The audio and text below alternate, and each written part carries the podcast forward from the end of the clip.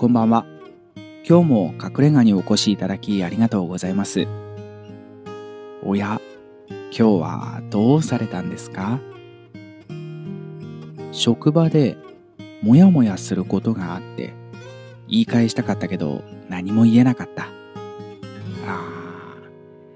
思ってても言えないことってありますよね。どうしましょうそれ。ここで吐き出していきますか？もうちょっと考えてみる。わかりました。では、今日はそんなあなたにこんなエピソードがあるので一つお話ししましょう。私はちょっと嫌だなとかなんかモヤモヤすることをその場で言えず断れず数日後にまとめて言ってしまうのですが本当はその場で言うべきだと思っています。ただその場ではちょっと引っかかるけど特別嫌だと思わないのに後から考えてみたら納得いかないなって感じることが多いんです。ちょっとでも引っかかったらまとまっていなくてもその場できちんと口に出した方がいいんでしょうかこんなエピソードなんですね。まさに今日のあなたのようなそんな方のお話なんです。毎日生きていると確かに大きいこと小さいこといろんなことでもやもやっとすることありますよね。その時にそのもやもやを言い返せるか。これなかなか難しいことなんじゃないかなって思います。何も考えずにパッと言い返せる人もいたりしますが、私なんかは全然できませんね。結構抱え込んじゃうタイプだったりするんです。そういう方、この隠れ家にお越しいただく方の中では多いんじゃないかなって思うんですが、この方のエピソードにもあるように、その時は何も思わなかった。でも後々考えてみたら、やっぱり変だなとか、なんか変な勘違いをされてるんじゃないかなとか、時間が経てば経つほど、考えれば考えるほど、改めてちゃんと話をしたいなとか、言い返したいなって思う気持ち、その気持ちもよくわかります。この方のすごいところは、抱え込んで持ち帰ってしまうんだけれど、でもその場で言った方がいいような気がしますってちゃんと自分で考えているところですよね。私なんかは持ち帰るだけ持ち帰ってずっと抱えて時間をかけて消化していくタイプなので結構疲れるんですよね。なのでちゃんと言った方がいいかなとかそういう気持ちになれるっていうのは本当にすごいなって思うんですが両方の視点から私なりに考えてみました私も何か引っかかったりそれは違うんじゃないかなとかそういう気持ちが湧いた時あとは嫌な気持ちになった時その場で言えたらすごく楽ですよねですがその場で言おうと思っていてもなんかうまく頭の中がまとまっていなくてちゃんと言葉にできないっていうこと多いですよね。なのでその場では言い返せず持ち帰ってしまって寝る前なんかにこういうことって思い出しちゃうんですよね。それであの時ああ言えばよかったとかいろんなこと考えちゃって眠れないとか。でもだからといって明日改めて話してみようっていうふうにもあまりならなかったりしますよね。ただただ抱えてしまってもやもやして終わる。こういうことが本当に多いんです。あとはその時は何も思ってなかったけどよくよく考えたらちょっと自分の意見もはっきり言いたいなって思うことももちろんありますよね。そういう時もやっぱり言えないんです。そういうことが続いていくとどうでしょう。私みたいな人間が出来上がるんですよね。言いたいことも言えずに心にしまっておくばかりの人間になってしまいます。なのできっとこういう隠れ家みたいな場所を作ったんだろうなって自分でも思っていたりするんですが、そういうタイプの方々、この隠れ家にたくさんいるんじゃないかなって思いますね。では視点を変えて、別な日に改まってあの時はこんな風に感じたとか、こういう風に思ったよっていうことを言われたら、言われる側の気持ち、これを考えてみましょう。これ、すごく嫌ですね。昔のことを掘り返すなんていう言い方をしたりしますけれども、まだ昨日の今日の話であれば、ああ、そうだったんだって聞けるかもしれません。一週間前とか、1ヶ月前とか、場合によっては何年も前、あの時はああだったって言われることもあったりしますよね。そう言われるとどうでしょう？あの時なんで言ってくれなかったんだろう？とか、今更言うんだ？とか、そういうこと思っちゃいますよね。なので、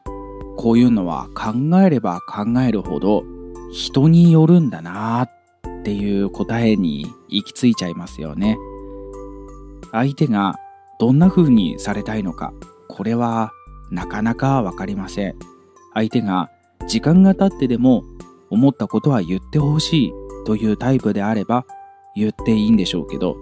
私みたいにそんな前のことを掘り返されてもねって思うような人であれば言わない方がいいですよね。こう考えていくと、ネガティブの沼にどんどんどんどん沈んでいってしまう。出られなくなってくる。そんな感じもありますが、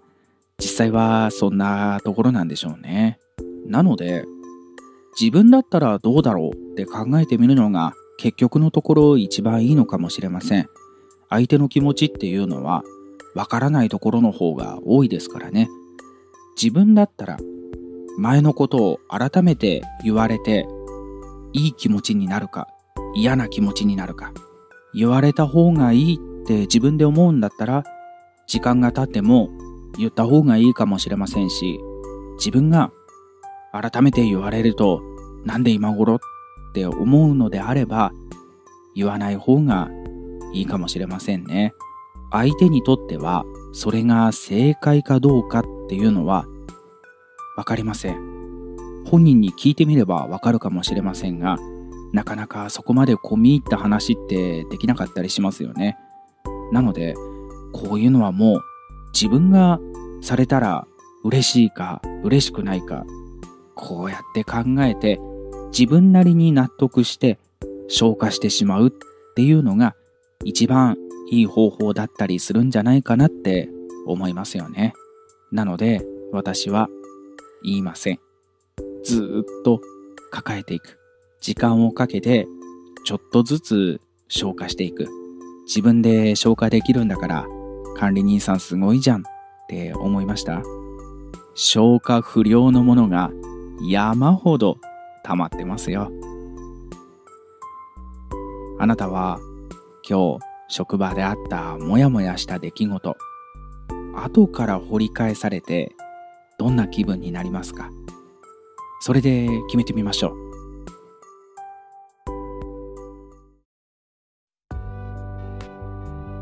ああ、なるほど。改めてでも言われた方が嬉しい。ああ、そういうタイプの方もいらっしゃるんですね。であれば、明日時間を作ってちょっと話をしてみるっていうのはいいんじゃないでしょうか。まだ時間はありますから、言い方もいろいろ考えられますよね。トゲの少ない言い方で話してみるっていうのも大事だったりするかもしれないです。そんなことをゆっくりと考えてみてはいかがでしょうか。今日も隠れ家にお越しいただきありがとうございました。また誰かのエピソードに触れたくなった時とか、あなたがお話ししたいことがある時は、ぜひお立ち寄りください。それでは、おやすみなさい。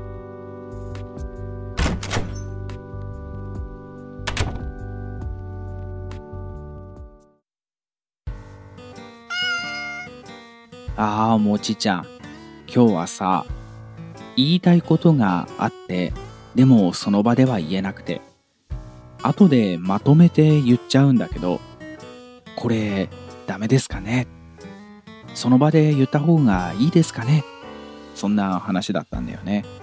改めて自分だったらどうかなって考えてみたんだけど、その場で言われるのと、後で言われるの、圧倒的に後で言われる方が嫌だよね。だったらその場で言ってほしいやって思った。僕は言えないけどね。さっきの人に話したことと真逆のこと言ってるけどさ。まあそれはそれってことにしておきましょう。僕の周りにさ、いるんだよ。一人。あの時はああだったとか、こうだったとか、いるんだよね。その人から連絡が来ると、すごく嫌な気持ちになる。うん、だから、圧倒的に後から言われる方が嫌なんだなって思ったんだけど、嫌な理由っていうのが、パッと考えただけで2つあって、1つ目はさ、嫌だなって思われることを言われていて、で、そういえばさ、前さ、って話が始めるとさ、まずこっち一回ダメージを負ってるわけよ。1個目で。追撃の2個目なわけでしょもしかしたら3個目が来るかもしれない。そんなにこっちメンタル強くないからね。一回で一個にしといてよっていう気持ちもあったりするんだよ。うん、だからその場で言われるのはいいけどそれにプラスして前のこと言われるのはすごく嫌だよね。あともう一つ僕が後から言われるのが嫌いな理由。何か相手から言われていたとするでしょ？で思い出したかのようにもう一個昔の話をしてくるっていう2発目が来るっていうさっきの話みたいなのがあるんだけどその2発目が来る時に最初にこれ言わないでおこうと思ったんだけどさとか言うつもりなかったんだけどさ。って言った上で2個目が来る時。それすっごい嫌だよね。言わないつもりなんだったら言わないでよ。って思う。ずっとしまっといてよ。って思う。きっとその時はこれは自分はこう思うけどいちいち言うことでもないだろうなってきっとその人の中では答えが出てるはずなんだよ。なのに別なことにくっつけてさこれも言っちゃったからついでに言っておこうみたいなその感じ。すっごい嫌だ。そういう人がいるからきっと後から言われるの嫌なんだなって思うし僕も後から言うのやめようって思ってる。年月が過ぎたものなんかは特にねじゃあもちちゃん今日も帰ろっか。